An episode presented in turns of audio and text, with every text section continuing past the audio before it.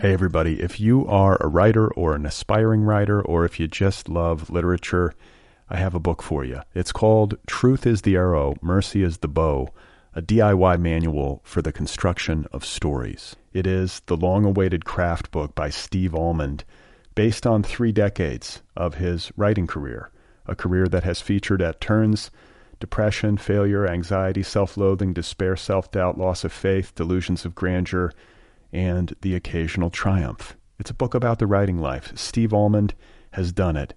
He has embraced it, the full catastrophe, and he has lived to tell about it. The Boston Globe says, quote, This isn't just a book about writing, it's a book about honesty. And Richard Russo calls it, quote, one of the best books on writing I've ever read. It's also the funniest by a country mile. Once again, it's called Truth is the Arrow, Mercy is the Bow, a DIY manual for the construction of stories by Steve Almond, available from Zando. Go get your copy right now, wherever you buy books.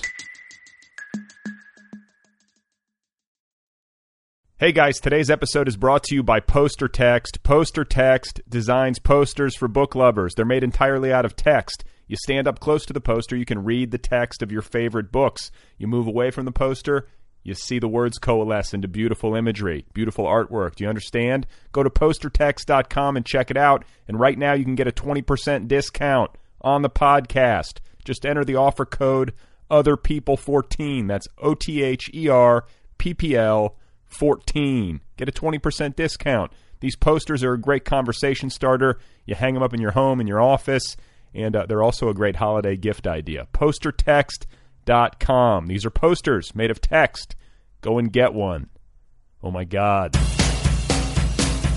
You are not alone. You have found other people. You and I have a friend in common. Every stupid thing that a writer could do, I've done. I think it's really beautiful. Jake, did what a struggle, you know? It was incredible. You know, it's like your head exploded seeing what was really there. And now here's your host, Brad Listi. Just one person at just one time. All right, everybody, here we go again. This is it. This is other people. This is no longer climate controlled. This may include ambient sound. How are you? What's up? I'm Brad Listi. I'm in Los Angeles in my freezing cold garage, uh, which could be a temporary arrangement. I don't know about this. It's uh, it's been raining. It sort of leaks in here. It's kind of wet and uh, cold. It smells bad. Uh, the lighting is bad. Everything's bad. You might hear some cars, etc. I'm in negotiations right now to be able to return to the uh, main building. Got to talk to my wife. Got to figure it out. Got to see if there's space for me and my microphones in the house. But for now, I'm in the garage. We're on a once a week schedule. Uh, that's a shift. I hope that's going okay for you guys. I haven't heard too much. I assume it's okay. Most of you probably only listen once a week anyway. Is that right? I know there's some of you out there who are uh, every every episode gung ho. But uh, for now, for the time being, once a week. That's the schedule. Uh, I got a lot of shit going on. I got to figure out my stuff. Get situated. Moving is a pain in the ass. In case you uh, forgot, I had forgotten just how much of a pain in the ass it is, how much work there is. I'm still unpacking. Things still aren't uh, figured out. We still got to get furniture. The place still feels in trans, you know, in transition. So, uh, thank you for bearing with me. I have a great show for you today. I have uh, some great shows coming up for you too. So my guest is Lynn Lurie. She's got a new novel out from Etruscan Press. It's called Quick Kills, and uh, it was great. It was a great talk with her. Uh, really enjoyed it. You're going to hear that in a minute. I do want to share a story uh, before we get going with the interview. I uh, I tweeted about this, and I've been telling everybody about it in my day to day life. Anybody I can find, I tell them this story because it was uh, genuinely weird. It happened the night that I was packing up my old apartment. Uh, it was an exhausting process. I was up until three or four in the morning, filling up boxes, taping boxes, labeling boxes, throwing stuff away, realizing how much shit uh, my wife and I had, uh, you know, had accumulated over the years, which is always a little bit unsettling. So, uh, in the middle of the night, about one o'clock in the morning, I ran out of trash bags, and uh, yeah, I couldn't really continue without trash bags. So I was sitting there in my apartment. It's one in the morning, and I'm thinking to myself, I either go to bed and I deal with this in the morning, or I go get trash bags now. and I was sort of in the zone where I decided to go get trash bags now because I didn't want to stop. I wasn't going to like end it unfinished. I wanted to get as far as I could go and then go to bed. So I leave my apartment. It's one in the morning. Uh, it's a little sketchy in my neighborhood. Not too, you know, not too terrible, but kind of sketchy. You don't want to be walking around at one in the morning if you can avoid it. So uh, there I am. I'm tired, physically uh, depleted, wandering up to the uh, grocery store, the 24 hour grocery, to get some trash bags and uh, feeling uh, like a zombie. And as I'm walking in, I'm crossing the parking lot. Uh, a, a, man, uh, I believe he was on crack cocaine, or he was mentally ill, or both. Uh, he passed by me. I thought he was approaching me, but I don't even know if he saw me. Very sad situation. He was just bug-eyed and crazy, and talking to himself. Sort of zombie-like, very much Walking Dead-like. So that happened. I go into the grocery store, very fluorescently lit. Uh, weird. It's a weird time to be in a grocery store, middle of the night like that, 24 hour grocery in the, you know, the dirty heart of Los Angeles. You see some stuff. So I go in there. I think it's going to be a quick in and out, but of course, there's only one register. There's only one register open at that hour. So, you know, there's 10 people in line waiting to check out at this one register. The self checkout closed. You got to wait in line. So I'm waiting in line almost everybody in line is sketchy. Me included. and I've got these trash bags, and uh, that's all I want. I got 70, you know, like a box of like what, 75 trash bags or something like that. And I'm waiting in line, and uh, it's weird because I felt like everybody was too close together in the line. There wasn't a lot of personal space. So I'm kind of staring at the People magazine in the rack and the Us Weekly, like just trying to find something to distract myself and the cashier uh, is a strange Los Angeles character. If you live here, if you've ever spent time here, he would probably be familiar to you. Uh, guy working as a, a, cashier on the night shift in a grocery store, 24 hours. He was uh, a black guy, flamboyantly gay, mustache, very theatrical, having the time of his life. That's all I can say. He was very cheerful. He had uh, very long fingernails. He was just sort of weird that he was that uh, chipper. You know, but you know, bless him. Good for him. He was finding a way uh, to see the light in the situation. Anyway, uh, there I am. I'm about like second in line. There's a guy in front of me, and then it's me. And uh, as we're standing there, this uh, this guy returns to the store. He comes back in from the outside, if that makes any sense. So I'm standing in the checkout line. I'm near the conveyor belt. Uh, I see the doors slide open, and a man about my age returns to the store holding a, a glass bottle of brown liquid. And uh, he says, uh, he walks back up to the uh, cashier and he says, Hey, this was in my bag. I didn't buy this. This wasn't mine. And he sets it on the, uh, you know, on the counter. And he just turns around and walks out. He wasn't in a great mood. And so, uh, you know, this is all happening very quickly. Uh, the cashier's in the middle of ringing up someone else, so this guy kind of interrupted us, and uh, he said, "Listen, you know, this isn't this isn't mine. I didn't buy this." And then he, you know, he put the the jar of uh, or the bottle of brown liquid on the counter near the conveyor belt, turns around, walks out, and the cashier calls out theatrically, uh, "Thank you for your honesty," you know, like that. And uh, as he said this, I was trying to process what was going on, and uh, you know, could be, because in Los Angeles, in the middle of the night, uh, some guy walks into a grocery store with a bottle of brown liquid. You don't know what it could be. That's the truth. You don't know what it could be. But uh, you know, so the the cashier calls out, "Thank you for your honesty," and uh, I, I look at the man leaving he walks out again. The cashier is waving to him. I look down on the counter at the uh, bottle, and it is a bottle of iced tea. And the brand name is Honest Tea. If that, do you, you understand what happened here? So I'm standing there in a kind of a zombie trance, fully exhausted from moving for hours, packing boxes for hours. And this guy returns, puts a bottle on the counter, leaves. The cashier calls out, Thank you for your honesty. I look down, and it's a bottle of honest tea. So I have a decision to make. I'm standing there in line, like 10 other people. Everyone's exhausted. No one really wants to talk to anyone, but I've just seen something very unusual, and I feel like maybe I should share this with everyone. Maybe I should stop and say, hey guys, time out. Do you realize that uh, this very, uh, very, uh, stati- you know, statistically unlikely accidental verbal pun just happened in our presence? It's cosmically uh, significant, possibly. Thank you for your honesty. So I'm sitting there wrestling with this. Do I say something under normal circumstances in broad daylight? Uh, I would have said something. But it, on this evening, uh, in the depths of this particular night, in the condition that I was in, I said nothing. I internalized it. It was just me who noticed. The cashier was not in on the joke. There was no intent in what he was saying. Pure coincidence. Thank you for your honesty.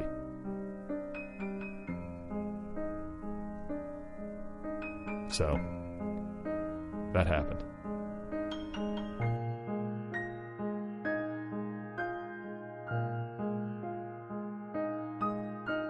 And you know, like probably it was the right thing to do. Say nothing. I, I don't know how I would have. I don't know how I would have tra- you know, uh, transferred that information to the people I was in line with. Kind of audience I would have had. They would have appreciated the uh, magnitude of what I uh, bore witness to. Sleep deprivation heightened the effect too. That should be said. Honesty.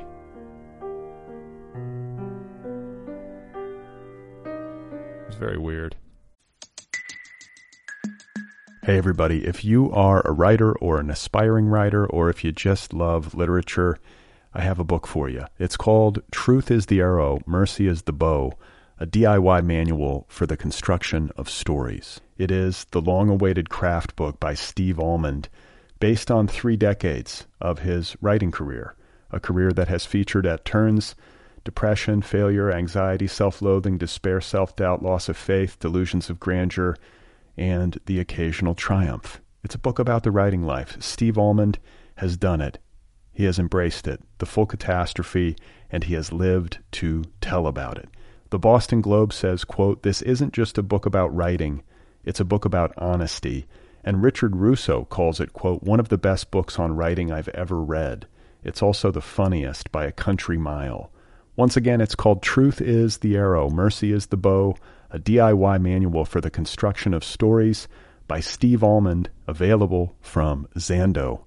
Go get your copy right now, wherever you buy books. Uh, my guest once again is Lynn Lurie. Her novel is called Quick Kills. It's out there now from Etruscan Press. Uh, I had a really good time talking with her. Uh, she's a really good guest. You guys are going to like this one. This is Lynn Lurie. Her novel is called Quick Kills. So I am in a friend's apartment um, in the same building where I live, and it is a. We are on the Upper West Side, and it's kind of a, a drecky building, even though they think that they're on Park Avenue. So you're not allowed to have. They're very restrictive about your pets. So the minute I walk in, I'm greeted by a um, a cockatoo, a tortoise, um, a, tor- a turtle, like the really big kind, and a dog that like fits in your pocket so you can get it outside without getting caught. So I'm very happy here at oh the wow! Okay, so like you can't have pets in the building, but they have they have a turtle, which is a quiet pet. yeah, yeah. It's, But- it's you know it's pretty big actually. It takes up a lot of space. like, what do we talk? Is this like a sea turtle? What do they have? What do we? Well, we have a sea turtle. There's a sea turtle floating around in an aquarium. It's actually pretty amazing. Yeah. And then there's a tortoise, which is the kind that, that goes on land, or in this particular case, you know, parquet floor. And he has a pretty big box. Um, I'm really bad at like these kind of things, but it's probably five feet by five feet his box. And um, he's actually delightful. Like you can actually stroke his shell, and his neck comes out, and he's actually very sweet. Like you definitely can get him to respond to you. So he's delightful. I'm I'm always surprised about New Yorkers and their pets because it seems like such a like such a hard. It's a hard city to have animals in, but people do it. People don't care. They love their animals. Well, we live with lots of pets. I mean, I look out the window and all I see are rats. Um, so, you know, we like to sort of pretend that there's others that we can live with as opposed to the ones that we can live without. Um, but yeah, we have like little secret places for our pets. Um, and then when we really can't have them, we, we revert to like our kids' stuffed animals and such. so, how long have you lived in New York City? Oh, that's a good question. Um, I have lived here mentally for my entire life. Um, but I had to have a long hiatus outside of the city. Um, well, I, I went to college here and I went to university here, and then I joined the Peace Corps. So I was in Ecuador for a long time. That was fabulous. And then I migrated to Peru, which was even more fabulous. Then I came back, spent some time in New York, and ah, had two children, which you cannot raise in New York City unless you have a lot of money so we had to move to New Jersey, which was pretty hellish um, for me, especially for 15 years. And then as soon as the last kid left the house, actually before the year before she left, um, she was basically living out of her car in the suburbs because we sold the house, and we had already moved back to the city. So I have been living here now for like four years, which is great. Okay, so yes, I mean, as soon as you could, you were back there. Actually, before soon, because she really literally lived out of her car. Cause I couldn't, I couldn't stand it another. You know, like I couldn't manage another year. Um, so. Wait, yes. and are you from New York originally? Uh, oh my! I grew up in a in a really dreadful suburb of New York City, um, and um, so sort of we recreated that. Like when we moved to New Jersey. I mean, not quite. It wasn't like the same level of affluence, but it was the same level of of um, what are we? I mean, basically, when I dumped everything in the dumpster before we left, I was crying because I had never in 15 years had one friend in this suburb except my kids. So um, I sort of recreated where I had grown up, which was why I think it became particularly hellish towards the end. And then I lived in New York all the other times when I had the option of to where I was going to live. So um, yes, I am very much a New Yorker, even though I don't necessarily write New York stories. But you know, it's interesting too to hear you talk about not having any friends uh, in Oh. in that suburb because it's hard. You know, I've I've come to this as an adult, and it's been like a hard lesson. But it's hard to make friends as an adult, good friends. You know. It's very hard, and I I do think where you are, if you're not, you know, physically, mentally comfortable with the place, it becomes impossible because. Well, in my case, I, I just became so reclusive. I didn't even leave the house, you know, um, except to do like the things you had to do with the kids. Um, but yes, it's more difficult regardless. But at least if you live in a place where you are comfortable, I'm a little bit more outgoing here because I'm happy here. Right. Well, and the thing too is like, I mean, I don't want to sound too uh, neurotic about it, but it can be hard. I think as you get to be, uh, you know, an adult and you learn a little bit about people and the way that the world works, it can sometimes be hard to let yourself trust people and to to kind of assume the best of people as opposed to assuming the worst of people. uh, I don't know. Well am, I, am, I, am I projecting? Am I projecting? No, no. Unfortunately, I think it's it's really it is indeed the case. Um, and maybe maybe it's protection, but I think it's also the. And I'm probably way older than you are. The older you get, you also sort of realize you don't really have time to make ridiculous conversation, and you don't want to, and you almost sort of don't have to anymore. So. In, in a sense, it's a freedom, but yes, I do occasionally yearn for like the good conversation. And as I said, I'm sitting in my friend's apartment, and and you know she is like my good friend in New York. I only have about two, so um, that's about it. Yeah. How many do you need though? You know, like like I think. that's it. Yeah, you really don't. You don't. Um, and You- it's, I guess until they start dropping. I was going to say you need like one good one and then a backup. exactly. And then as you get older, like I've always, I've often thought about this, or not, you know, not too often, but it has crossed my mind from time to time where I'm thinking about my life in a long term, pers- you know, in a long term way. Like if I'm fortunate enough to live a long life, uh, you know, I, I don't want to be elderly and decrepit and inward and cut off and deteriorating if I can help it. I would like to still be vibrant as long as I possibly can. And I think that being social is a key component of that and like having a vibrant social life and you know, kind of acting young as opposed to getting cut off and, and feeling like you know it all or getting super cynical. Like, it's hard to do. But I, I kind of thought, like, how do I stay connected to people in a way that feels uh, rich and authentic? Uh, and that would keep me, you know, young and keep me mentally sharp. Do you ever think about stuff like that? or am, am I overdoing it? I mean, I mean, I, I think I think you're overdoing it, but I definitely don't think I can give you advice on this because I'm really going to be the reclusive one who doesn't leave the room.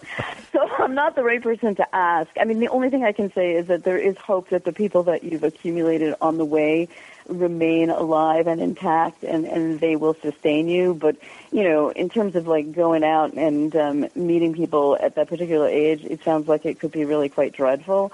Um, but but that's me because I think going out and meeting anybody at any age is dreadful. But somehow, you know, the older one gets, it seems even more frightening. I feel like old. Um, I feel like old people always volunteer at the hospital. I think that's why they do it. I'll go volunteer at the hospital, and you know, my, grand, my grandmother did that, and um. You know. Yeah, I mean, I always really am nice to the people like at the museum that are volunteers, you know, who tell you where the bathroom is and stuff, and they give you the floor plan and like orient you when you're lost. Because I feel like, you know, this is really laudable that they got themselves out and they're trying.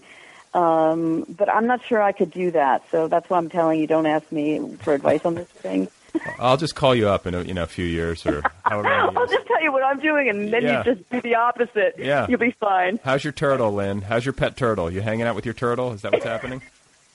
exactly.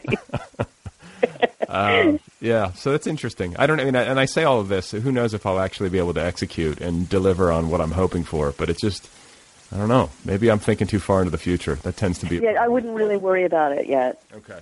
I I, I think you probably have way bigger things to worry about right now. I could point out a few of those things if you want me to. yeah, no, I'm going to table that for now. I'm going to ta- I'm going to table how to handle my 90s for now. yeah, I would hold off on that one. Okay, okay, good. So let's get back to you. So you uh, you grew up in Jersey. Uh, you I didn't grow up in Jersey. I grew up in Westchester, which is even worse. okay, so and Westchester's like a pretty uh, bougie. Oh yeah, it's like a. Tony. It's a Tony Stepford wife kind of place. Yes. All right, so uh, your folks did well. Um, yeah, my father was. Um, my father was is a lawyer, um, a fairly odious human being, um, I would say. Um, I like the word. and- Od- I like the word odious. I'm sorry that your father was odious, but I, I do like the usage. it's a really good word for him. I really hate to say that, um, but yes. And so, so we had some money, but um, my parents were also very penurious, so that we didn't really ever enjoy it. But we did live looking like we had it, but no one ever had fun with it, which is really tragic, in my opinion. Yeah. So what? Yeah. Your dad was a lawyer, and you guys just didn't. I mean, didn't get along. Um, my father, as I said, was pretty odious. Um, yeah, he's. Um, how can I describe him briefly? Um, I, I, I would say he's uh, he's not an alcoholic, but he has that sort of a temperament. Which, in, in what I mean is that you would never know when he was going to be absolutely enraged by something that you said or did. Um, so you were sort of always, you know, at the edge of the chair um, for his rage. Um, and he um, was oddly, which, and I'm sure you as a parent aren't even going to be able to understand this because I certainly am not as a parent, but he was extremely competitive, especially with me for some reason. Um, it was just a very, very unpleasant place to grow up. He and my mother did not like each other, although they stayed married forever. Um, they never got divorced. Um, oddly, I will say I, I did go to law school. Um, so there's a little pathology there. Uh, So what about but you? Do you, have, did you have siblings, or were you an only? I no, I have an older sister who who's pretty much um, a lost soul on like the fifth alcoholic husband, and then I have a younger brother who sort of mimics my dad. So I'm not really close to my family, um, which is also why I probably can't give you any ideas on what it's like to be 80. That in in a sense of what you'd want to what, what you'd want to model yourself after. Just, uh, So I feel, I mean, I'm not an old, only child, but I don't see my sister. I'll see her maybe once every two years. Um, my brother lives closer. He lives in Connecticut, so I'll see him like once a year, which is pretty bad if if you're, you know, pretty close. So, but you, but you, uh, well educated. I mean, you did well in, in school to go on to uh, Columbia. Is that right? Yeah, And you, be- yeah. you became a lawyer. Like you got through um, despite these difficulties. It's not like it it completely because sometimes people come up against family stuff like that, and um, I think it can be difficult to overcome. But you, You know, I definitely survived it, and I, I think I, I I don't really quite know exactly why. Um, I think it was knowing, and I don't even know how I knew this because they didn't treat me as if this was the case, but I sort of knew that I wasn't stupid, um, and so um, I think that that really got me very far. I also think what got me far in the family that I grew up was they were they are extremely narcissistic and I was ugly. I was like an ugly kid.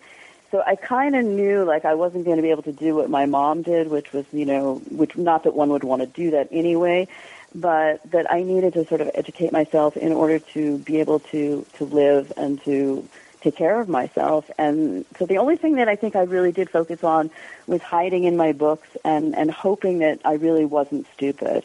And you know, it turned out that those things served me very, very well. Possibly, if I grew up in a different family, I, I would not have gravitated to those things. I don't really know. so you you retreated into books at a young age. Yeah, yeah. I mean, I just that was really all I did.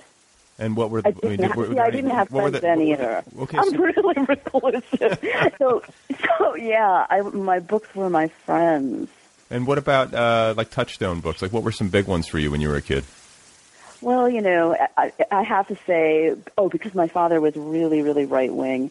Um, I was very early on. I just thought, like, you know, John Steinbeck was amazing because he took on like In Dubious Battle was like a favorite of mine. And then, you know, Of Human Bondage was divine. Um, what else did I love as a kid? Oh my! I grew up in the time when people read Hermann Hesse. I never understood it then, which I think is to my credit. Um, but I don't really, I can't say what they're about. I've never revisited them, and I tried reading them and didn't like it. I remember reading a portrait of the artist as a young man when I was, um, you know, probably like 15, and not quite getting it, but kind of thinking there's something here that I, I, could really like at a later moment. Catcher in the Rye, of course. So those were the sort of biblical books I had. And then, so what do you like? Because I got to imagine, you know, you have, uh, you know, a difficult like family life. It's hard to trust and know who, you know, especially with the older people in your life. Um, and then you go to school and you're trying to be social. It doesn't sound like you um, did much of that. Like as an adolescent, were you pretty much a loner, or did you have some friends? I was pretty much a loner. I had um, one friend who sort of was nearby, but we would just get high together all the time. So I wouldn't. I mean, I, actually, that's not entirely true. I mean, we sort of were good friends to one another, and I recently did make contact with her again. So I feel like she was a very good um, sort of safety net in, in, in the suburbs and in that sort of morass of of, of nothingness. And um, Well, hey, and if, you, if you're if you're if you're in a suburban morass of nothingness and there's difficulties at home, there's something to be said for your teenage friend with whom you smoke joints. You know it, and you know, and she was very interested in music. So she sort of, so, and I that wasn't something that my house, you know, the where I grew up, it was dark. There was no sound. It was horrible. So, so to actually have that, um, I, I definitely learned a lot from her about music, and um, I would just go to the public library. I mean, I. I really thank them for the books that I would steal from them. Like I still have a, like a very early copy of Tarantula that says the Harrison Public Library on it.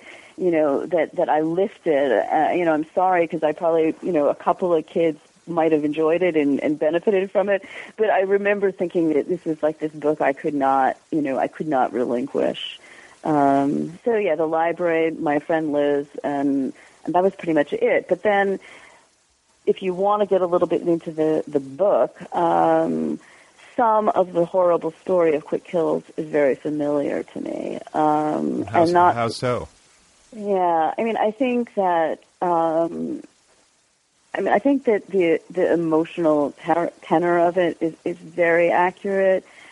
I think that, and I mean, I I can just say this because why not? But um, you know, the the the, the I would, I mean, it really was an illegal relationship.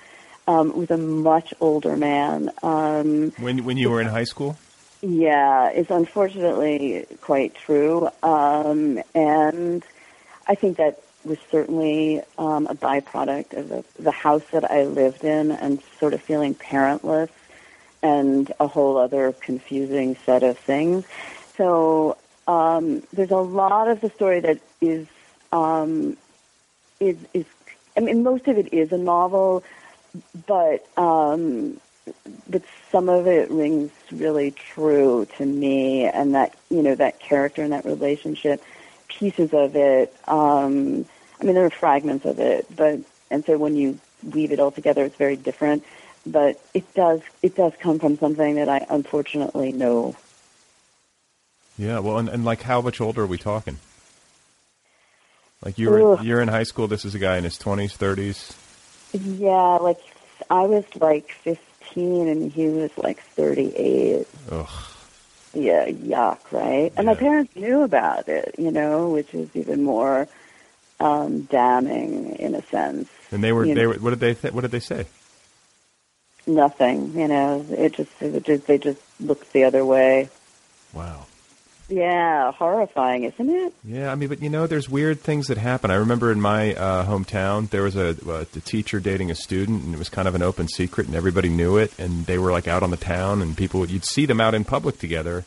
And, Yeah. and like his parents knew he was the teacher, and his parents knew, and like would have her over. And I was like, is anybody going to just say that this is a little fucked up, or are we just going to go with this? you know, like, you know, it, what's really amazing to me is I read many, many accounts before, or as before, probably before I was writing the book, um, about the abuse that went on in the Catholic Church, and it's very similar sort of thing.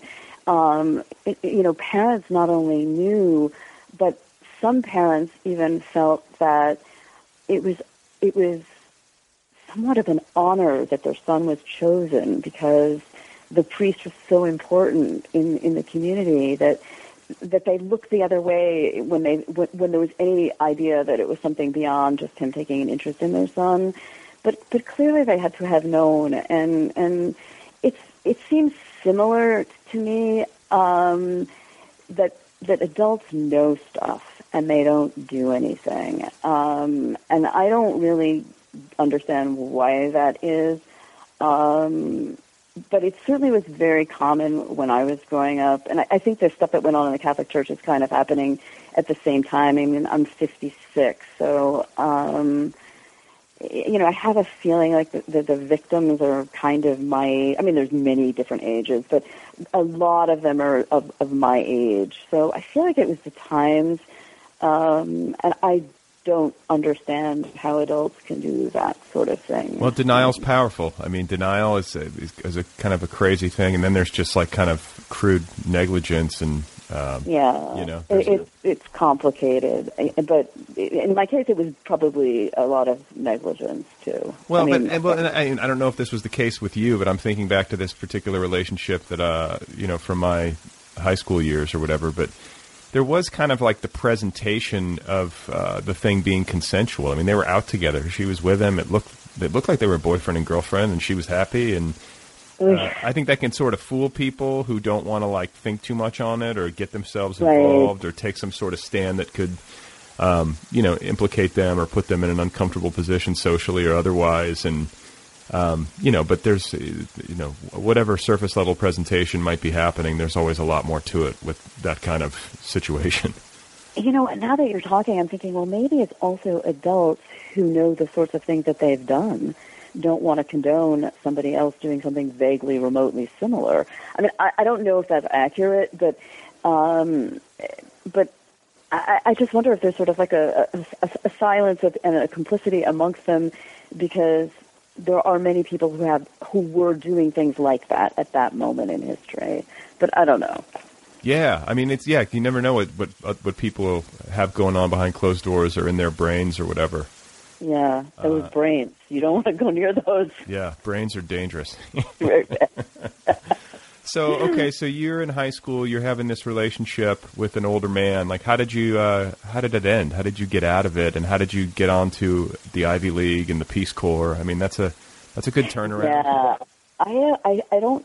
I mean, I finally, as soon as I got out of the house, um, and as soon as yeah, as soon as I got out of the house, and um, I went to Barnard. Okay, and Barnard was like, it was the antithesis of of that. You know, it, it was very much. It was still it was still an only all girls school. Um, it's co-ed now, um, but so that was really, I think, very important to me. And even though it was New York City and this person wasn't that far away, I, I think it was really becoming educated about what what one could do with their own body and their own ideas. That one could actually stand up and, and have an opinion and, and, and defend themselves and, and and respond to what was going on that they didn't like, which clearly wasn't how I grew up at all. Um, you know, we all just sat there when my father would rate, you know, go, you know, whatever he would do. Um, did, did he at least put? Did he at least put you through school? No, which is really, uh, really. I was I was I was giving him an opening to redeem himself a little bit. no, there there isn't an opening. Um, no, and then later on in my early adulthood, my son was very sick, and um, we needed money badly. I mean, just it was really, really dire. Um, what, what was wrong? What was wrong with your son? It took like five years and three years in and out of hospitals to finally figure it out. Um, and it was a very strange autoimmune disorder. He's actually fine now. He's he's 25. Oh, good. Um, but it was very difficult for um, his middle school years, and I actually had to ask my parents for money, and they didn't give me any money. wow. And it was, you know, it wasn't like if this was a difficult thing for them to have done. They definitely had the money. Damn. Which is like a really horrible visual. Yeah, I mean, for a sick grandchild, come on, man. Well, you want to hear that? This is uh, you, you know you can edit this piece out, but but whatever. Um, I just remember it, and it's Thanksgiving. I always remember this because he was in the hospital. and He was like direly ill, um, and my parents were like on the way to like some Thanksgiving fete in New York City. He was in the New York City hospital, and it was convenient to stop by and they sashayed in in their you know my mom in her fur and her you know her diamonds and stuff and um they stayed for like five or ten minutes which was long enough um and they left but they're like walking through like the pediatric neurology floor smelling like you know chanel perfume uh, I mean, I really hope you never have to see a pediatric neurology floor, but I mean, it is the closest thing to hell um, that I can imagine. I mean, they were completely, completely conspicuous and embarrassingly in the wrong place. They didn't belong. They were right, you know? They yeah. should not have come. right, right. I guess they knew themselves. But what about uh, yeah? What about your mother? Like, was she like personality wise any different from your father? Like, was there any more? I think now that I look back on it, I think she was battered as well. You know, maybe not physically, but it was the same sort of. So in a sense, I mean, I don't particularly give her much. Um, I don't. She's not. She's not off the hook. But I do think that, that, that she was very much under the sway of, of his um, shifting moods and, and I think that's a probably a very difficult way to live. Um, so she she just receded. Um, she didn't, which which is unforgivable, and I can't imagine that either. Um, but I do think she was probably a victim as well. Right. So what about Barnard? You got to Barnard. You start to come out of your shell a little bit, or get a, a better sense of yourself. Did you uh, did you ever go? Yeah. To, did you ever go to therapy or anything as a young woman?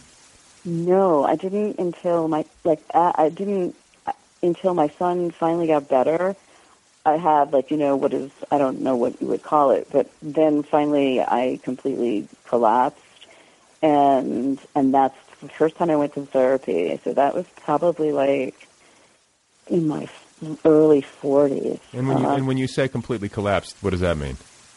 Well, I was working as a lawyer um, at the time, and all I can remember, I mean, I was able to get my work done but I would have like, a, and I was in New Jersey. I was in a New Jersey law firm um, because it was closer to home, and I had kids, little kids, um, and I managed to get in for a 6 a.m. appointment, um, and then I'd get to the office, and I remember, you know, sort of having to in the drive back from the city to this office in New Jersey really trying to regroup and and I guess I managed it but I do remember sort of being in my office and you know really feeling like I didn't want to I couldn't get out I couldn't leave the office even though I had to. Um but I I did manage it. Um and then so I guess I was as if I hadn't had to work I probably would have been at home in bed moping or something. I mean, I was pretty devastated, but I did manage because I had to. I had to. Um, and devastated by what? Like, were you going to therapy at this point, or were you just? No, I think what happened is that, you know, sort of. I don't. I, whatever it was in that happens in, to a parent going through that, and then when he was okay and, and we had sort of made it through, I think my whole life collapsed on me. I, I wasn't having, an, you know, I, I don't think it was a nervous. I don't know what a nervous breakdown is. I think that's a weird word, but whatever this nervous disaster was that hit me wasn't because of my son. wasn't about my son because he was really okay at that point.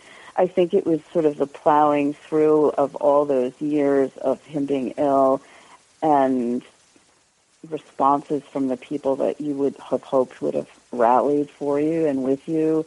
I think that's when it came down on me the most um, about how hard it was where I grew up and, and, and, and how horrible I felt about myself and, you know, just a million different things. But that's what made me realize it. But the therapy wasn't about my son at this point. It was completely about reconciling um, the abandonment that I felt from my parents. And maybe it became very clear to me because as a parent, you know, the last thing I could ever imagine was abandoning my son, you know. Um, I mean, I didn't even leave the hospital. It was just like, I can't even imagine. I, I just, so, so I guess somehow the, the break between what I had grown up with and what I knew was right, it was just, the, the, the chasm was just so great that, that I collapsed. Well, and the other thing too is you'd spent so many years. I'm, I'm imagining while he was ill, focusing on him and like not really taking care of yourself. And exactly, you know, and exactly. then sud- suddenly that uh, is removed and you're left with yourself, and it's like, okay, now it's time to reckon. Yeah, and you know, I think the thing of going to law school wasn't just all about my father, but it was about imposing a logical structure on my brain because I think I was very much afraid of that If I were, if I hadn't forced myself to think logically, I probably would have collapsed a lot earlier. And I think that finally, um, and, and law school was very good for me because it did help me to organize my my wayward mind.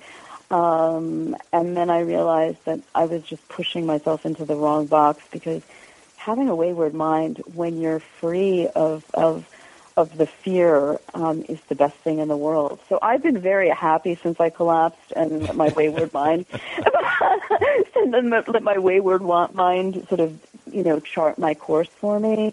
But I think my the very very part you know the half that half part of my life was terrifying fear of confronting myself and and what had happened to me and where I had come from and I mean obviously I didn't come from some horrible horrible place. I, I was fed and clothed and you know I didn't live in in you know some community where my parents couldn't do that for me.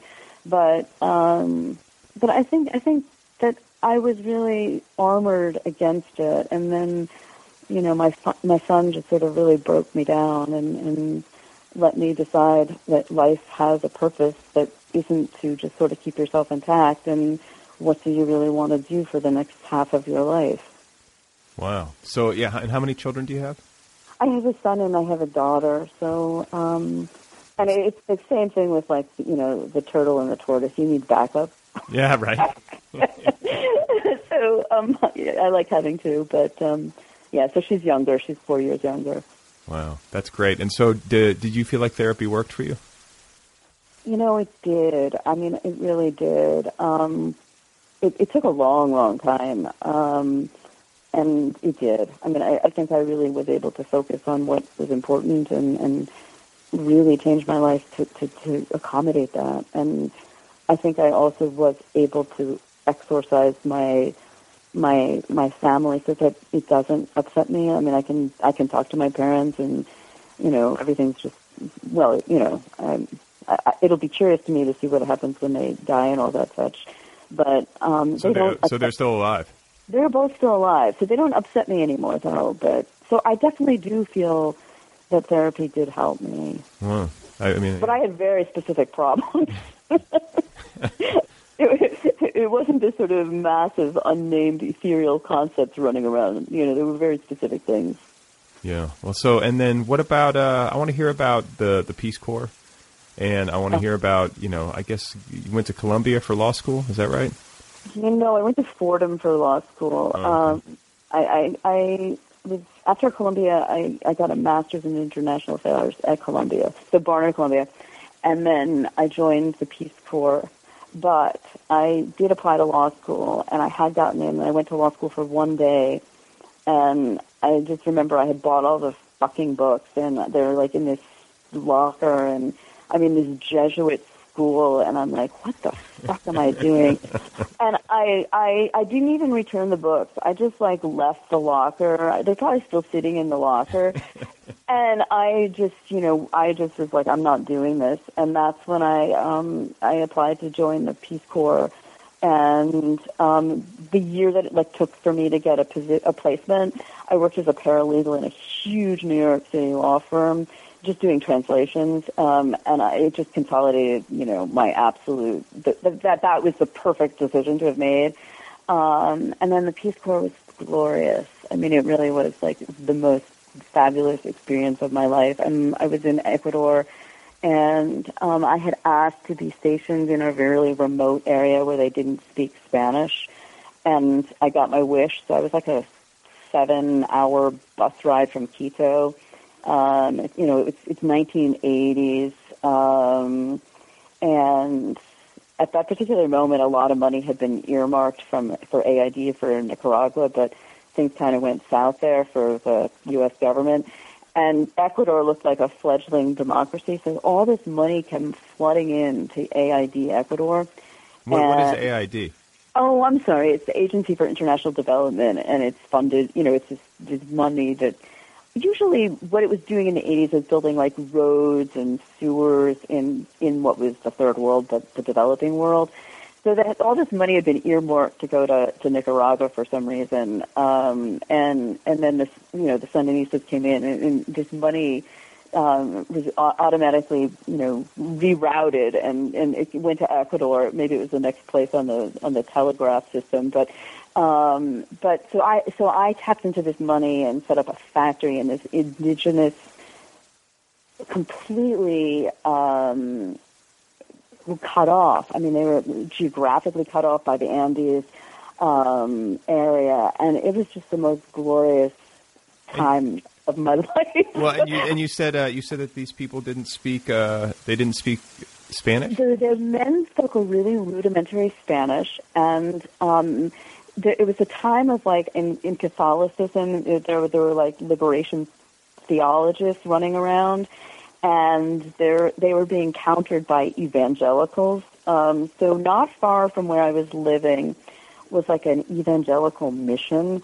But they had actually transcribed the, the Quechua language, which was what they spoke in, in the Andes, in actually in Peru and in Ecuador and parts of Bolivia, but, but where I was. So they had transcribed it into like a written language at this point. So I got myself a nice evangelical pastor who tut- tutored me in, in Quechua. Um, but the men in the village spoke a really rud- rudimentary Spanish. I think my Spanish still has like kind of weird stuff in it from, from them. But um, so I learned Quechua, and I lived in this village. There were no other Americans around, um, and it was glorious. I Wait, mean, you, you, you wait. You were the only person. You were the only American. I was the only person, and then after like a while, some other Corps volunteer heard about like my remoteness and my my Quechua-ness, and and he migrated up and asked if he could like move into the village, and so he came in, and and the two of us set up this factory together. But so um, so we we were we were actually living together at the time in a in a um, like it's a a coulier, it's this huge like it's like a hamster, but they eat them. They, it's actually a delicacy, and it had been a coulier barn. So um, that's where we were living. You know, we had a latrine, we had a solar shower. It was glorious. Wow, that's a game. That's, that's, a, that's a life changer. A total life changer. You know, coming from Westchester, which is like you know this this wealthy suburb. Um, so that was an amazing experience. And then I came home and I was like, well, how am I going to support myself? And so I worked for a year um, as a journalist covering um, Ecuador, Colombia, and Panama. It was like a arm of the Economist at this time, so it was basically really just for um, businessmen who wanted to invest in these countries. So I basically did currency analysis. It's like, it was like dreadful. how do how do, we, how do we exploit the natural resources of these? countries? Exactly, and it was, it was really dreadful. And that's when I realized I can't make nineteen thousand dollars a year for the rest of my life and live in New York. So I went back to law school, um, and that was that trajectory. And law school was this at Fordham? Yeah, Okay. and it was horrible. I hated every minute of it. Yeah, I, I talked to a lot of people who did law school and who worked, you know, especially in the early years as a lawyer, and seems no one likes it. Everyone seems to think it's pretty bleak. It's very bleak. I mean, I, I yeah, it's very bleak. Um, and I did it like in a big law firm in New York City, and everybody's very. I guess they went into it because they really felt it. You know, they felt the need to make lots of money, and they were interested in like corporate America and that thing. Hello. Yeah, Okay, you're there. yeah, I'm here. Oh, okay. Um, and um, so I didn't fit in even more so.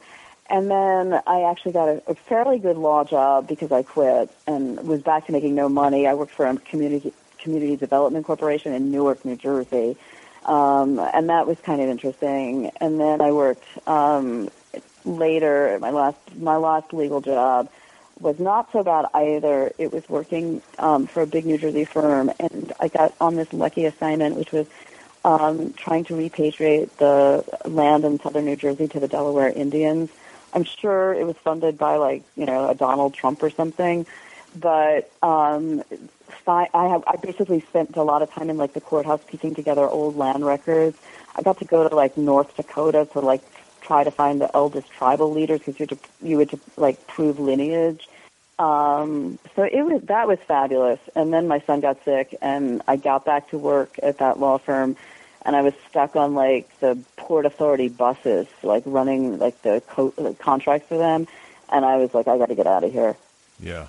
So then it was So all, that's when I left. that. Okay, so that's when you left and you went to to Jersey. Well, yeah, and then you know I started writing. Okay, yeah. that. Let's talk about that. Like you, uh, you made the pivot at some point and started making art. Like what was that something that was always with you? I mean, obviously the books were always with you, and reading was always a refuge. But like, w- when, when did you first start to entertain the idea that you might write one? Well, the books were always with me, and I have to say that when I was in ninth grade, um, I well, I was a photographer. I am a photographer, and when I was in ninth grade, um, the new school had um, on its uh, on its roster um, Lisette Model, who is the teacher Diane Arbus, and I brought her my portfolio, and she took me into her class, even though I was like really young. And that was the first time because she was already very much towards the end of her life. She was already in her 80s, and she had spent her life as an artist. And she was the first person that made me realize that you can live a life of art. And um, that was that I shelved, you know, and kept in the back of my mind. I took photographs for a very, very long time. Um, Of what? And then I, um, many of them are um, not mostly sort of street photographs, but of, they're all of people, and um, many of myself, but not really myself, sort of marred images of myself. Um, so they were already sort of darkly lit. Um, and I spent a lot of time when I was in high school traveling in the summer. I would work like the first couple of months and then I would travel and I would take photographs. I would basically pick places where I wanted to make photographs. I went to Cuba um, one summer through like the Cuban Studies Center, which I don't know if exists anymore, but it was um, it was the first time that Americans were sent were allowed to go back, and it was a, a group of people that were um, students and professors. That was the the guise of the trip, um, and that was pretty amazing. Especially since I had already spent time. Um, had I, I had been in Mexico and Guatemala, so I had definitely so that was part of it. And Lisette Model really helped me. So it was always in my mind that that one could do this and that I was squelching this talent, whatever what it was. Um, so, and then I also do think that as a parent, when you tell your child to to follow what makes them happy, you if you listen to your own words, um, that sort of that sort of finally made some sense to me, and I applied it to my own circumstances. You're like, hey, this is some pretty good advice.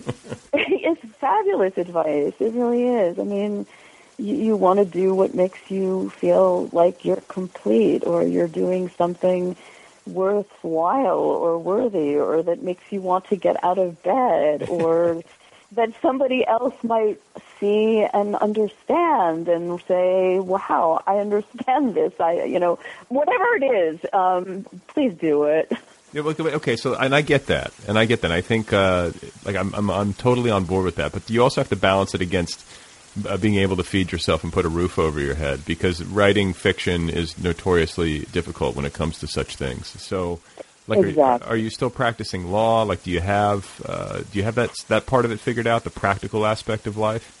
Well, the practical aspect, I did. I I kept working part time. I was really quite lucky, even as I was writing the first novel. I was able to keep working, you know, like three days a week and because it was three days a week, people really left me alone to my three days a week, so I, it didn't extend over. Um, and that was pretty glorious because because I was clearly not interested in being a partner. I was just interested in doing my work and getting paid. And then I did that until um, like 2000, right before 2000, 2001. Um, my husband finally started making enough money, and I just said, do I have to keep doing this anymore? And he said, no. So I was really lucky that I have a benefactor. There you go. That's the best way. Yeah. so remarry or I don't know. uh, but but it, but I think in a weird way that the balancing and and all the other things that you have to do, even though it it might slow you down as as as an artist or a writer, I think it ultimately makes what you come up with that much richer because you are more in the world. And I, I mean, I'm sure you feel like this just having a child that, you know, no matter how sapping it is, um, and, and, you know, soul sapping, emotionally sapping, economically sapping, um, it does give you something that completely changes your view of how you perceive things and how you translate them in your work. And and I think to write a book you need a lot of time because you have to live with it and you have to raise it. And and so having all these other things going on at the same time almost maybe makes it easier to write. That's an interesting perspective, and and the other thing that you say uh, strikes a chord with me because I have this argument with friends of mine sometimes where uh, it could be. It's often about kids, like trying to like because they, they don't have kids. They're trying to decide whether they should or not. They're worried that it's going to like ruin their lives, um, you know, or, or, change their lives in some way that they're not going to like. Or uh, I've all, I've had the same conversation about pets since we started on that note. But it's the same thing. I always think that uh, you get way more than you than you give. I mean, you have to give a ton, and like you say, it, it saps you on so many levels when you're a parent or uh, when you're when you own a turtle. yes. but yes. Um, but you know, you get so much more uh, from them than you could ever possibly give, and I, I, don't. I think that's an easy calculation. You know, in the end. Yeah, and I think that's the wrong reason to not have children. The you know, the, a more right reason to not have children is if you don't feel like you have the the the capacity to love something Right. And right. you know that's the question, not so much will it would take away from what I want to do because absolutely it's going to take away from what you're going to want to do. Yeah, or, or or like if you just hate kids, like that's that's a Yeah. reason, you know, that's I mean that's a legitimate position. You just don't like kids, that's fine, you know. And people really don't. I mean, the person whose apartment I'm in, you know, she just doesn't like them. She can't stand them. Um, doesn't have them, and you know that's that's fine. So that's the reason not to have them if you don't really think you're going to gel with them. it's a bad mix. I mean, the other thing is the commitment component. You know, you can get divorced, you can leave a job, but I mean, I guess you can abandon a child. I mean, but you know, that's a really hard one. Yeah, well, that's like that's unthinkable to me, but like, people do it, I guess. Yeah, it's very unthinkable. Um, but anyway, so I mean, if you feel like you can't make that kind of commitment, then I probably think a dog is better. it's, it's a good starter. A lot of people do that. I mean, we kind of did that. You get a dog after you're married, and then you graduate, you know, to the next level or something. yeah, yeah. Um, so okay, so but you making the shift into writing fiction, like you, you know, you had the time to focus, uh, at least somewhat, and you get into it. Uh, it's not an easy thing to do, uh, but after all of you've been through and the work that you've done and all the books that you've read, like, did you find when when you finally had a, the chance to sit down and focus on art that it came easily, or did you have to really struggle with it, or? I think it's really hard to write, no matter how many books you've read. Um, it took a long time. Um, I mean, it still takes a long time. I still sit down and have, you know, it's a really long process. I definitely think I know now how to do it. It doesn't mean it comes any quicker, but I think learning it um, was very difficult, even if you've been thinking about it and you've been reading and you've been looking and listening all your life pretty adept, you know, with a lot of a lot of interest in things. Um, so no, it was a struggle. I mean, I think about my first draft of the book of the first book, and it was like so bad that that you know, I, I and I remember the per- poor person who had to read it and like tell me that, um, and you know, it, it, it's brutal what you have to go through. It really is. Um, so no, I didn't come to it with any better advantage at all. I do think that you know photography makes me a very visual person, so I do frame things lots of times based on what I've seen and like off a visual or a piece of art or a photograph, and so I do think that the skill that I had doing that again translates into it somehow. Kind of like what I was talking about with all the other ancillary things one does in their life, kind of do form into this this stream that makes you be able to write or make art or do whatever it is you're doing. But um, the actual craft of sitting down and writing was very difficult to learn. Okay, so how did you like, and discipline wise, like, how did you get into it? Did you like, did you have like a routine or? Yeah, being a lawyer, you really learn discipline, and so I um, I would go to the library for the first book. I made myself go to the library all day. Like it, I, I made it my job, literally. And if I wasn't writing, I was reading. But I would stay there for you know the seven, eight hours, and I did that for like a bunch of years. And then I, um, and now I don't have to be that religious about it. But I am very religious about it. You know, I, I write every morning, no matter what, and um, and then by afternoon, if I'm tired of writing, I, I make myself read. Um, no, don't make myself because reading is a lot easier. But um, I, so yeah, I spend most of the day now. Luckily, uh, I don't have to do anything else because the kids are gone. My husband doesn't live in the city, so um, I'm completely re- reclusive and alone. So my whole day is reading and writing. It just doesn't have to be the eight hours sitting there because I'm not paying a babysitter. Right, right. You can just go. uh, well, that's awesome. And you, you say your husband doesn't live in the city, so like, are you guys what, like? Well, he comes home on the weekends, which is really glorious for anybody who's trying to, to after your kids leave, um, sort of right. Um, so yes, I'm alone all week, which I think is you know really wonderful. But um, it's probably much harder for him, and and then he's home on the weekends. So I'll Ah. generally you know I'll just generally like read on the weekends. I don't usually sit down and do anything. Okay, that's not really true. I get up early still and work in the morning. That sounds like a good arrangement, like a good writerly arrangement. Like you know, people clear. I mean, he clears out. You have the place to yourself all week to work and just get like totally lost in it, and then On Yeah, the, the on, place- the, on the weekend, you have company. Yeah, it's perfect. And what I was saying is that I let the place go to shit. You know, I don't even have to. I don't have to cook. I don't have to clean. I don't have to do anything. You know, there's just shit all over the place by Friday, and then by Friday afternoon, it looks kind of okay. Yeah, just live in filth and write. It's fantastic. It's great.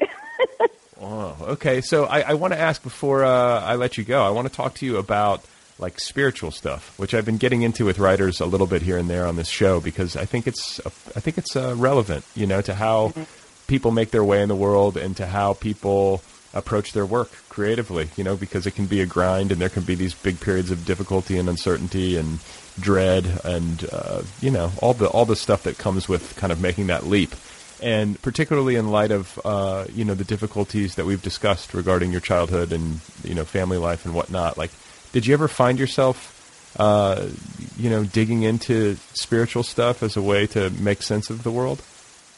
Yeah, you know, it doesn't. Um, I, I find it. Well, the only kind of things that I've. It doesn't work for me. What does work for me spiritually, I think, is um, seeking out, you know, beauty aesthetically in, in, in, in people, in places. And I also very much, and I maybe it's, I don't think it's just the Corps. I think it's because of the way I grew up, which was, you know, material possessions and beauty were the only things that mattered, physical beauty of a person, by that I mean. And um, so I do go back every year or every other year lately um, to Peru, and I'm a translator um, for doctors who do surgeries free of charge on kids who've never seen doctors um, in a hospital like remote, very remote in the desert in Peru. And I find that this is really spiritually um, my place because um, these kids are amazing and, and they deserve to have somebody take care of them for a little bit of time. And and lots of times they're you know we can only do certain kinds of surgeries because we're not there very long. But um, in the Andes, because of the sun, um, there's um, lots of cataracts in kids' eyes. So we have kids that come in, they're blind, and like the next day after the surgery, they open their eyes and they can see, and it, it really is like a spiritual thing um, for them and for their families. So I do that all the time when I can. Um, and the other thing I do um, spiritually is I, I do work with um, an organization in New York called Girls Write Now, and it's a it's a mentor mentee program for um, girls. Lots of them are homeless. Lots of them are foster care, um, trying to make their way. Um, who actually can really write, and so I have a I have a mentee every year, and I meet with her once a week, and, and work we work on things together. And the only other spiritual thing I can think of that I do is I really do love going to places that are like in the middle of nowhere, um, where you can see the sun and you can see the stars, and you wake up, you know, with the sun. You go to bed at the, when the sun sets. Are you Uh, talking like camping? Not camping, I, but but like when we my my, bro, my son has actually been coming with me to Peru for a long long time now. So when we go, um, we go to like a really remote part of the desert afterwards and just sort of like recover. There's nothing there, um, but like basically the the sand and the color of the sand and um, occasionally like a, an odd oasis. Um, Where do you we- stay? We stay in remote places. Well, there's like a convent we've stayed in once. Um, we've once sort of commuted from a, a kind of dingy like hotel place in like a little bit of a town. Um, um, so we've done that, and um, I would really like to keep doing that. I mean, I would love to go to like some places. Well, he's actually going to be probably in South America next year. He's, he's a PhD candidate. So I am like dreaming of visiting him and going to like the Atacama uh, desert, maybe dragging him to Easter Island, um, where there's like very little of anything. So that's kind of my my spiritual hope for the future. Atacama, Well, you know, you, Easter you, Island. you could do like a uh, mother son uh, ayahuasca ceremony in the Peruvian jungle. Exactly, exactly. Uh, but that's cool though. So nature, but there's no God. Like you're not. You have no God or, or any kind of like I tradition. really, I don't. I think the God that exists is within one of us here walking around, which is why we try to do our best because this really might be the only God that there is. just or this is like the only heaven. Is that what you're saying? Like this is it. This is Well, I'm, I'm just saying that the, the, the, the what one can give to a kid in Peru or what one can give to a kid in New York, that might be their only God because I'm not really sure there is a God. So I don't perceive. I'm not saying I'm the God, but I'm just saying that that in the the good acts that we do and in the way in which we comport ourselves, hopefully we bring something um, to the world that makes it a place that people want to be in. Um, that's about as spiritual as I can get. Uh, I, I, I think that sounds good. I, I'm, I'm a big fan of uh, actions as opposed to I beliefs. wish I believed in God. I mean, that would be really simple. It would make things easier. It would be wonderful. Yeah, I, I just I say that to myself a lot. Uh, but I think that uh, you know, put putting your highest ideals or whatever in action and trying to act on them is a noble thing to do, and and maybe too rare, you know, to get out there and to try to help people. And I don't know, I, I admire that. But I think we all try, even in small ways. You know, when you're not mean to the person that you want to kill at the at the Duane Reade. Um, you know, it, it's so much better to treat people well. Um, When you, re- so when you much- when you refrain from uh, assault and battery at Duane Reade, I really think is. that that is a spiritual act. uh, it is. It is. You know, and it's funny too. I, you, you you say that, and I think of like being in traffic, or I think of uh, bad neighbors, or uh, just you know interactions in the street. It is as much as I like to think of myself as like a peace-loving, you know, uh, human being who's fairly mild-mannered. Uh, it, it's within me. Like I could, there can be that like moment internally where it's like, you motherfucker, like, I mean, and then it, Oh, you, yeah. you don't act on Yeah. it, but you're like, sometimes I notice it, and I'm like, damn, that's scary that that's like even there, uh, and how quickly it Right. how quickly it comes up, despite the fact that I think I've got it tamed or something, you know. Exactly. So when we tame our worst, you know, behaviors, I think we're doing something spiritual. I, I actually really do mean that. I, I I know you're sort of being silly, mm, sort of silly and not silly. No, I, I'm I'm right there with you. I'm yeah, I'm doing both.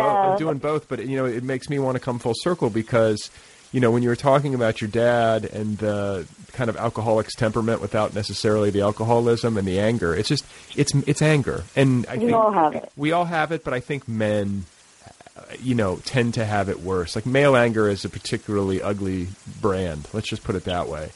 And um, whatever's you know whatever you want you know whether it's a rage thing or anger or it's just uh, you know being mean, uh, however it comes out, like that's a thing that needs taking care Yeah. taken care of. And I don't mean taken care of like uh, like put a bullet in its head, taken care of. I, I mean taking care of like nourishing it like you nourish a child. Like it needs to. We need to find a way to address that within ourselves because I think when you don't, then it spills out and it, it you wind up harming other people.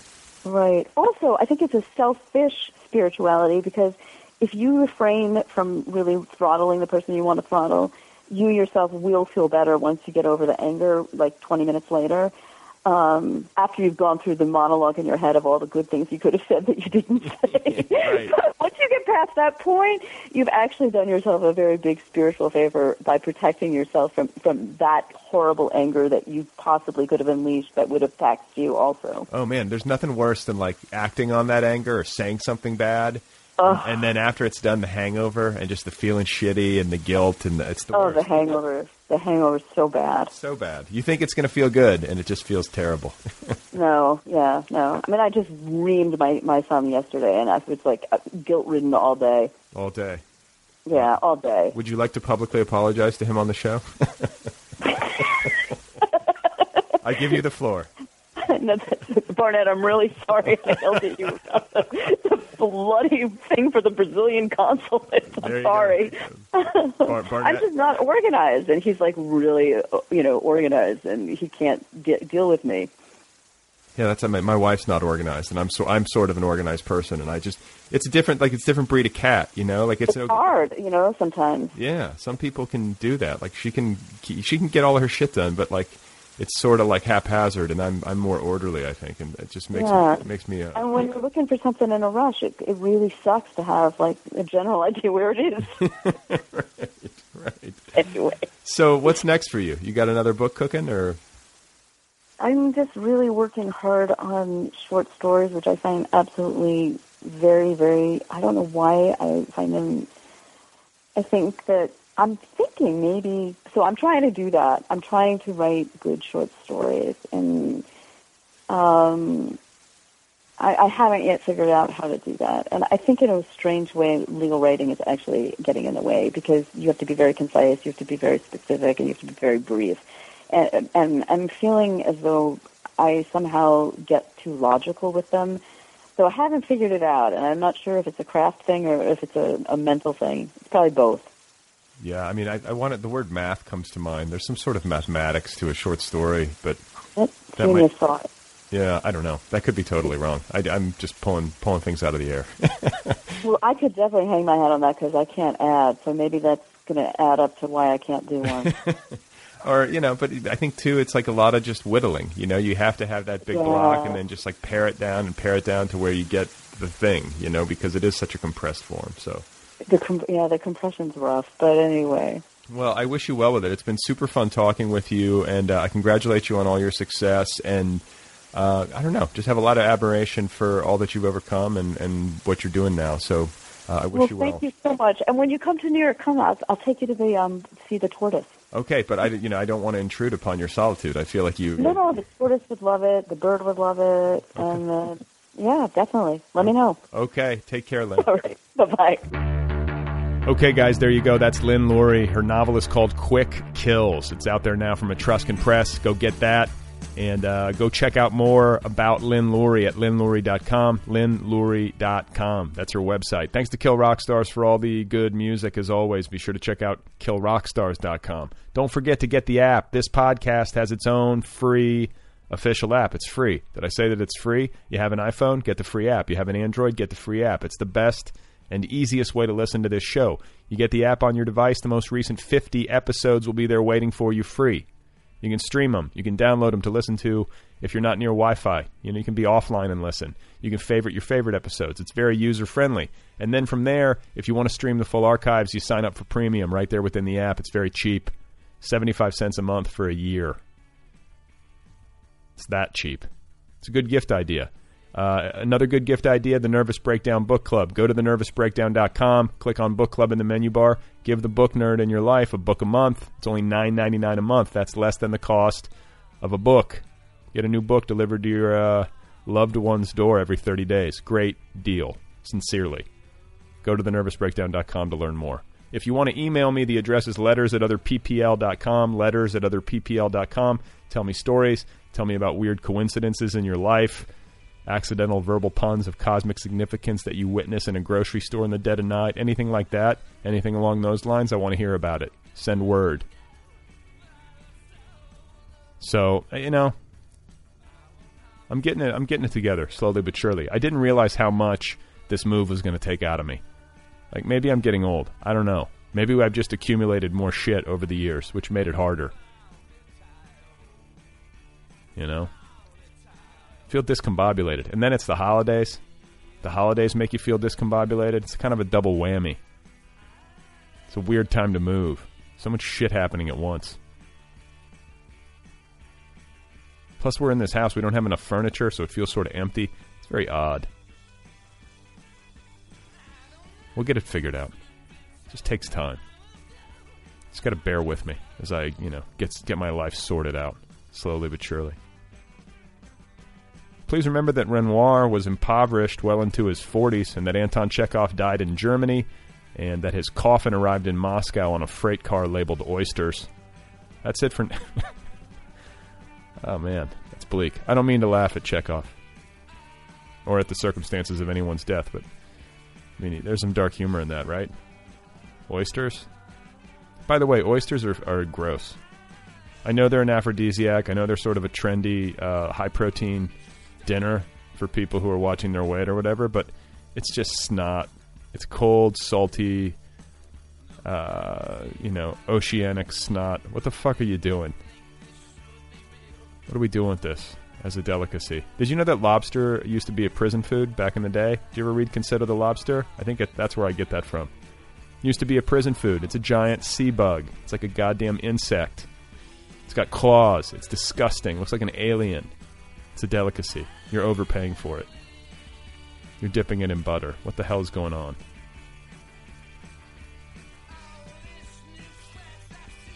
So I think that's it for now. I don't know what else to say. I'm freezing cold. I think. Uh, do I sound ornery? I'm a little ornery. It's just it's rainy in Los Angeles. That sort of throws me. Though we need the rain. This is this is how uh, infantile I am emotionally, and how uh, infantile Los Angelinos are. We're in the midst of a uh, historic, like millennial record drought, and uh, we're finally getting rain, and now everyone's complaining about the rain. That's it. It's rained three times in two years, and it's already enough. And yet, if we don't get the rain, we're going to die. The entire place. we're going to have to desalinate the ocean. People want convenience. I got to stop complaining. That's what I need to do. New Year's resolution stop complaining. Just grin and bear it. Everyone's in a big struggle. Everyone's struggling. That's the name of the game.